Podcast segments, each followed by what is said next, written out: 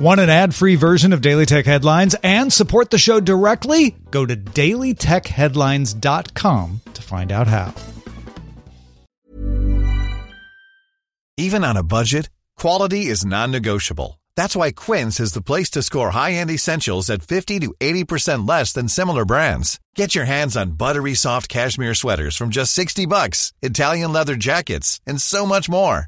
And the best part about Quince, they exclusively partner with factories committed to safe, ethical, and responsible manufacturing. Elevate your style without the elevated price tag with Quince. Go to quince.com slash upgrade for free shipping and 365-day returns. My business used to be weighed down by the complexities of in-person payments. Then, Stripe Tap to Pay on iPhone came along and changed everything.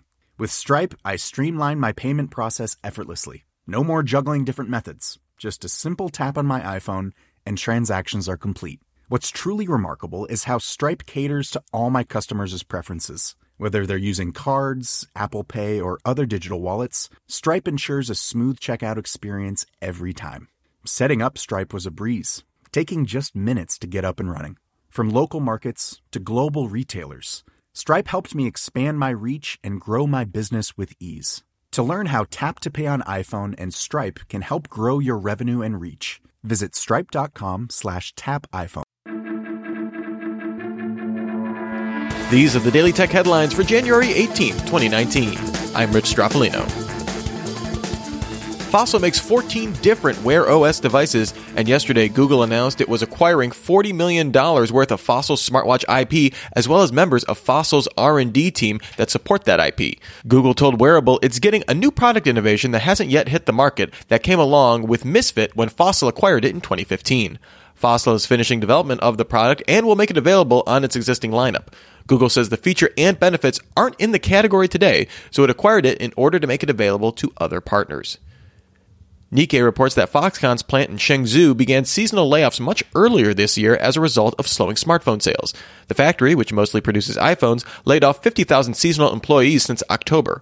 According to industry insiders, these cuts aren't particularly deeper this year, but usually the monthly contracts for workers aren't renewed until late January.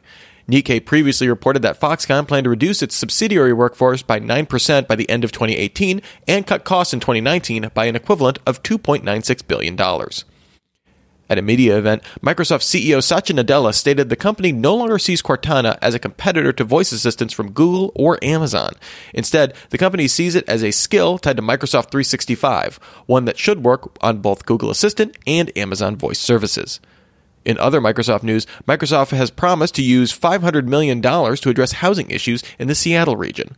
Microsoft will loan 225 million at below market interest rates to developers of workforce housing on the east side of Seattle near Microsoft. $250 million will go toward market rate loans for construction of affordable housing. And $25 million will be donated to services for low income and homeless residents. It comes as a result of work by former Governor Christine Gregoire's Challenge Seattle organization, which is also working with other area businesses like Boeing, Amazon, and Alaska Airlines. Europe is still working on final wording of a new copyright directive that passed last September. Google has taken to issuing a warning of what its search would look like in Europe if Article 11 goes into force. Article 11 would give publishers the right to demand paid licenses to use snippets of stories. Google's test screenshots, shared with Search Engine Land, show a page of results for latest news that has no images, no headlines, and only the names of the news sources and timestamps. The legislation is in closed door negotiation between the European Commission, Council, and Parliament.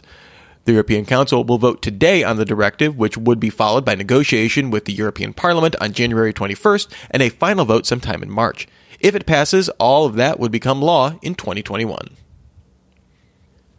A new code of best practices for online curated content providers created by the Internet and Mobile Association of India received signatures from many streaming companies, including Netflix, Hotstar, Sony Live, Eros Now, Arre, Alt Balaji, and Voot.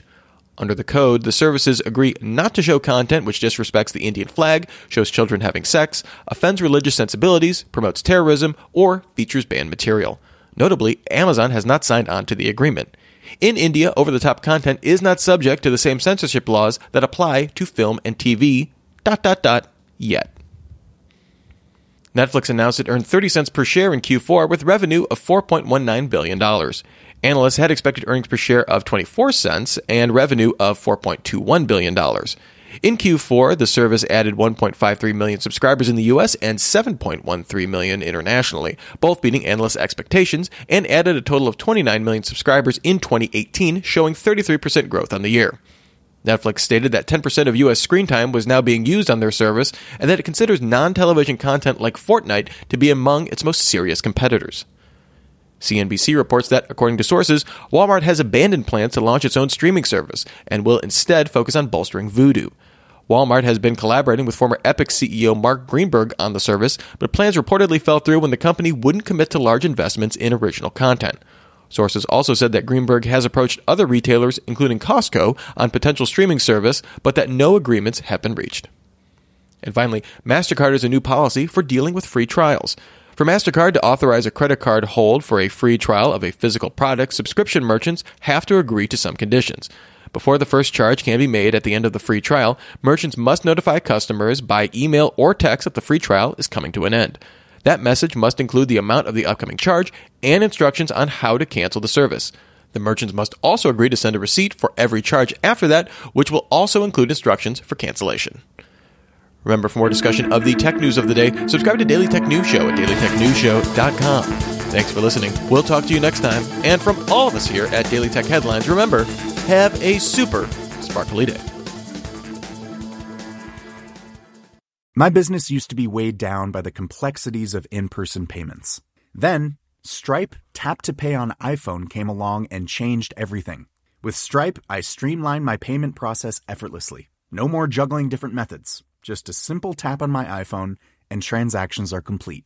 What's truly remarkable is how Stripe caters to all my customers' preferences. Whether they're using cards, Apple Pay, or other digital wallets, Stripe ensures a smooth checkout experience every time.